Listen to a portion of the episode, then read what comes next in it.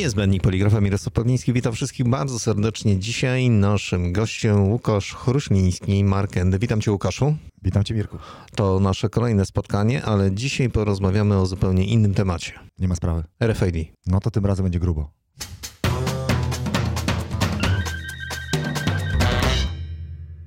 Tak sobie myślę, że nie wszyscy kojarzą w ogóle o co chodzi z tym RFID, wiesz, i jak przypomnę sobie, jak to wygląda fajnie tam na zachodzie, to trochę im zazdroszczę, bo wchodzą do sklepu, wychodzą ze sklepu i tak naprawdę te płatności się odbywają tam gdzieś automatycznie. Ktoś to widział, ktoś słyszał, ktoś komentował. No tak, bo tam jakaś technologia, bo jakieś coś tam, no kurczę, ale przecież jest to niesamowity temat także w poligrafii. Dokładnie. I coraz, e, coraz powszechniejszy w poligrafii. RFID to jest e, identyfikacja radiowa produktu. Czyli to jest e- typowa etykieta, typowa etykieta typu RFID. Składa się oczywiście z wersji informacyjnej nadrukowanej i pod etykietą jest podklejony taki tag, czyli taka antenka razem z chipem, na którym są zawarte informacje. Antenka służy do komunikacji i produkt, na którym jest naklejona taka etykieta, jest szczytywany, informacja o danym produkcie wyciągnięta właśnie z procesora, czyli z chipa, który jest na tym, na, w tej etykiecie, jest przekazywana do systemu. No to uprośmy to tak zupełnie, żeby wiesz, wizualnie można było na to popatrzeć. Tir wjeżdża do magazynu i już nie musi nikt tego chodzić, skanować poszczególnych palet, tylko po prostu rozkłada tam, gdzie ma rozłożyć na swoje miejsca, no bo ma już te wszystkie informacje w systemie. Tak, wystarczy, żeby ten e, palety z tego tira przejechały przez bramkę, która jest e, częścią systemu informatycznego, logistycznego w firmie. Genialne, nie?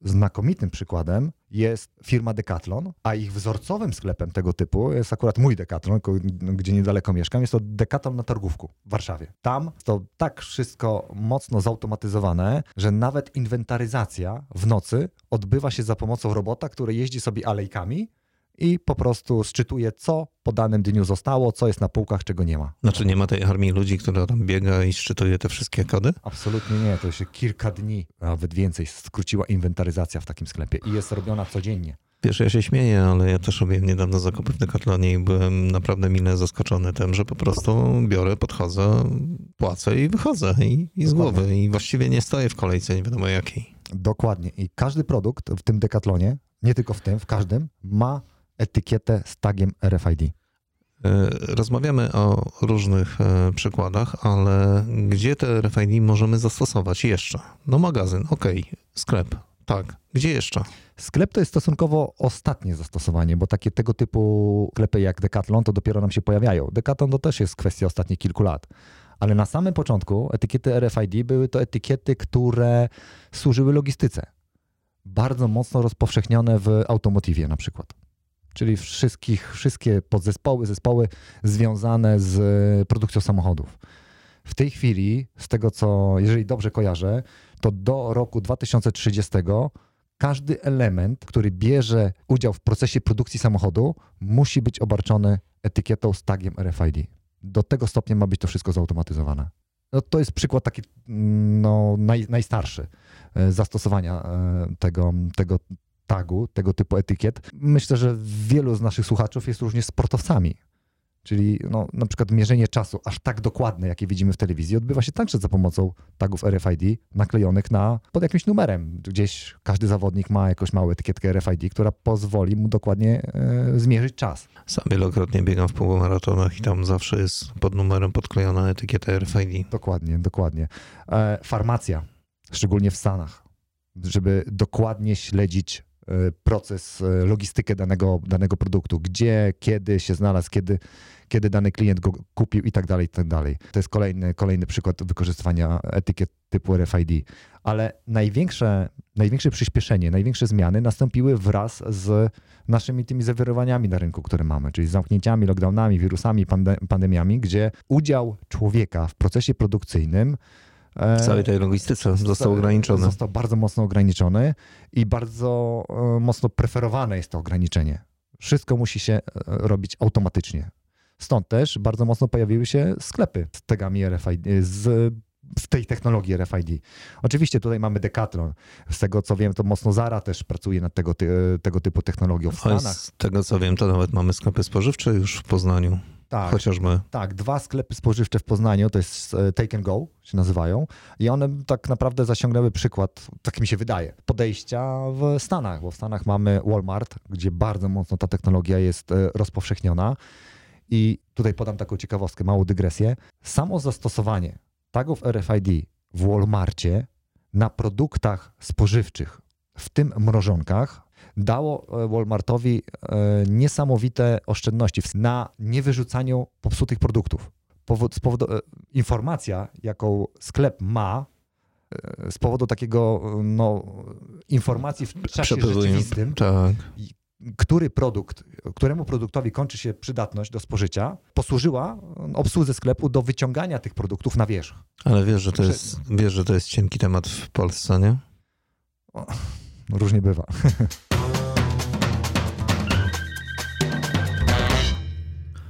No dobrze, zastosowanie zastosowaniem, jeżeli chodzi o RFID, ale y, czy mógłbyś powiedzieć, jak to wygląda, jeżeli chodzi o produkcję? Jak, jak jest tak naprawdę skomplikowana taka etykieta?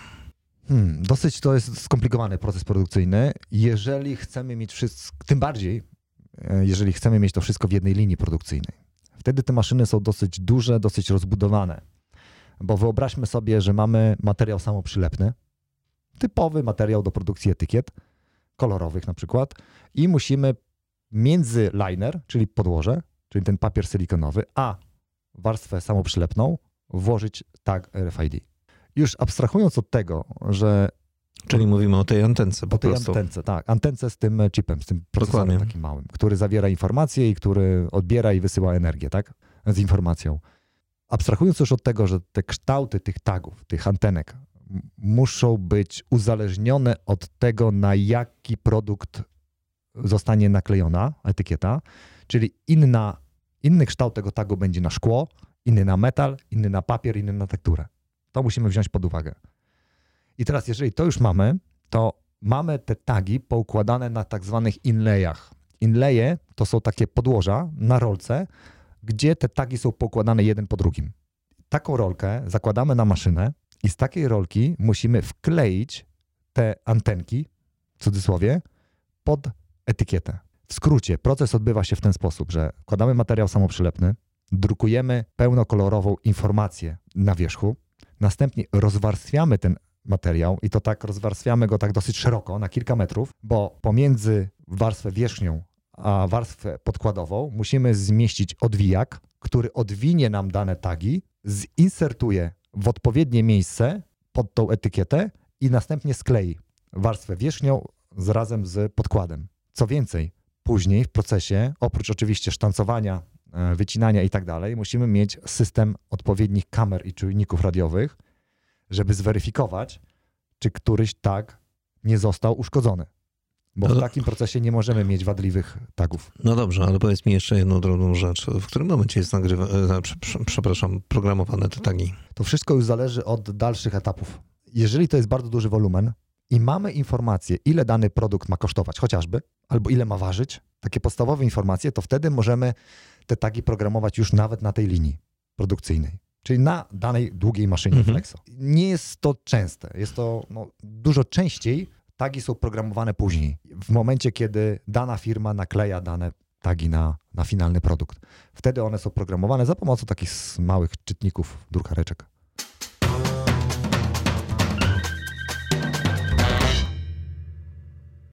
Wielu w poligrafii mm, rozgląda się za nowymi tematami, nowymi trendami.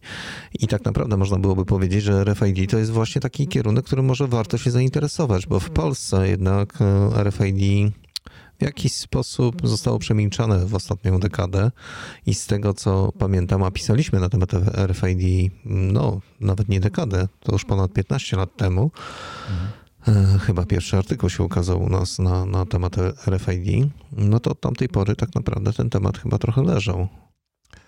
Tak, leżał, leżał. On był wykorzystywany tam, gdzie on był potrzebny tak naprawdę, czyli tak jak e, po- wspom- wspomniałem już wstępniej, czyli w takiej logistyce w automotywie, tak? W produkcji samochodów i tego typu urządzeń. No tak, ale dzisiaj, jeżeli ktoś szuka w tym trudnym czasie tematu interesującego, gdzie mógłby się specjalizować, no to tak naprawdę RFID okazuje się takim nieprawdopodobnym wręcz oceanem. Tak, ocean jest ogromny i powiem szczerze, wydaje, nam się wydaje, że wręcz nieuniknionym, bo jeżeli mamy dalej iść z automatyzacją, jeżeli mamy wkroczyć w tak zwany przemysł 4.0, głośno wszędzie roz, rozpowszechniany, czyli przemysł taki, że lodówka kupi za ciebie masło albo mleko, bo się skończyło, albo wie, że za jutro się skończy na zasadzie tam średniego zużycia, no to takie informacje będzie miała tylko pod warunkiem e, z etykiety z tagiem RFID, że to znaczy... mleko będzie miało Taką, taki tag. Poczekaj, poczekaj.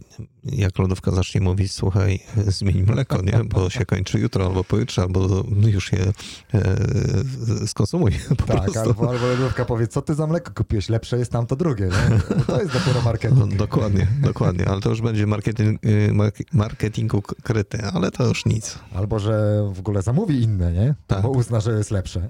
No i to dopiero będzie się działo. Ale wracając z powrotem do tematu RFID. No tak, rynek duży. Rzeczywiście, bo jeżeli się rozejrzymy dookoła, to po pierwsze wszystkie dyskonty. E, nie tylko mówimy o sklepach spożywczych, które, które przecież są na, na pierwszej linii frontu, ale to są tak naprawdę wszystkie sklepy. Tak, jeżeli ta automatyzacja będzie dalej tak postępować, postępować a, a wychodzi na to, że tak, e, no to wyobraźmy sobie, że takie dyskonty spożywcze, sklepy wielkopowierzchniowe, na początku będą preferować dostawców produktów, którzy dostarczą produkt z taką etykietą RFID, a później zaczną wręcz to wymagać. Oczywiście to nie jest takie proste, bo to jest ogromne przedsięwzięcie. Poza tym nie wydarzy się w miesiąc, dwa czy trzy. Tak, ale zobaczmy no, wspomniany już przykład Decathlonu. E, w Decathlonie wszystkie produkty, tak jak powiedziałem, muszą mieć tagi RFID. I dla Decathlonu jest o tyle łatwo, że większość to są ich własne produkty. Więc oni już na etapie produkcji po prostu dokładają te etykiety, ale mają także produkty marek trzecich, nie swoich. I firma, która chciałaby sprzedawać cokolwiek w Decathlonie, musi dostarczyć produkt z takim tagiem. I tutaj nie ma wyjścia. Tutaj nie ma wyjścia. Możemy o tym mówić, ponieważ mieliśmy jako Markendi konferencję razem z Decathlonem i rozmawialiśmy o tej technologii swego czasu, więc to są dane dosyć, dosyć oficjalne. Tym bardziej, że Decathlon świadczy też usługi konsultingowe, gdyby ktoś chciał wdrożyć taką, taką technologię u siebie.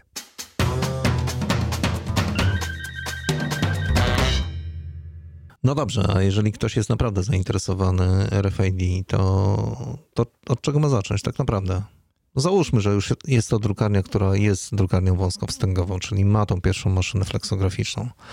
I, i co dalej? Znaczy tak, no ja bym zaczął mimo wszystko, mimo tych wszystkich predykcji, co ma się wydarzyć, jak ma się wydarzyć, zacząłbym ostrożnie, czyli może nie kupowałbym od razu maszyny fleksograficznej w takiej pełnej linii druk inserting tych e, tagów, e, sklejanie z hotmeltem, z weryfikacją wideo, z weryfikacją radiową, bo to są no to nie, to nie są setki tysięcy e, euro, a bardziej miliony. Zacząłbym ostrożniej, czyli zacząłbym od maszyny, która tylko wkłada, insertuje dane tagi we wcześniej zadrukowaną już wstęgę. I za pomocą takiego, takiej maszyny właśnie nauczył się technologii, zdobył klientów, uświadomił klientów i w ten sposób e, takimi małymi krokami wszedł w rynek a przede wszystkim bym się przygotował do tego, co może nastąpić. A co może nastąpić? No, taki duży boom na tego typu etykiety. To, co jest no, w tej chwili takie niespodziewane, że nagle duże dyskonty postanowią, wchodzimy w, w tego typu infrastrukturę. Mi się wydawało, że już powiedzieli to wczoraj. Mo, może myślą, może nie powiedzieli tak. E... Czy ja żartuję, ale tak naprawdę to, to, co żeśmy rozmawiali wcześniej, dosłownie kilka minut temu, zdaje się, że po prostu nie ma innej możliwości, nie ma innej drogi. Po prostu, tak, no jeżeli tak coraz, zwyczajnie. Jeżeli coraz mniej będziemy mieli pracowników na kasach, no to nie będzie innego wyboru. No, zobaczmy Decathlon. Wchodzimy, bierzemy rzeczy, wychodzimy. Zobaczmy, no to nie jest przykład z Europy, ale w Stanach. W Stanach, bardzo popularny jest, jest, jest sieć sklepów e, Amazona, tylko tak Amazon, e, Amazon Go, tak? Czyli to są Go Grocery, to są sklepy spożywcze typu Żabka u nas, tylko w Stanach, gdzie nie ma kasy. Tam jest tylko może ochroniarz. Czyli wchodzimy, mamy zainstalowaną aplikację. Aplikacja, pod aplikację mamy podpiętą kartę kredytową. Aplikacja generuje nam QR kod za pomocą QR kodu wchodzimy do sklepu, bierzemy co chcemy, wychodzimy przez bramki i tyle. A system ściąga nam z karty. Płatność o, zrobiona automatycznie. Płatność zrobiona automatycznie. I takich sklepów jest sporo w Stanach już. No dobrze. Naszym gościem Łukasz Chruśliński, Markendy. Łukaszu, dziękuję Ci za dzisiejszą rozmowę. RFID rzeczywiście jest tematem takim, nad którym warto się chyba pochylić. Bardzo bardzo ci dziękuję. Bardzo proszę, również dziękuję. Mirosław Pawliński, Studio 3x3, Świat Poligrafii Professional, a tak naprawdę to rozmawiamy w podcaście o nazwie Niezbędnik Poligrafa.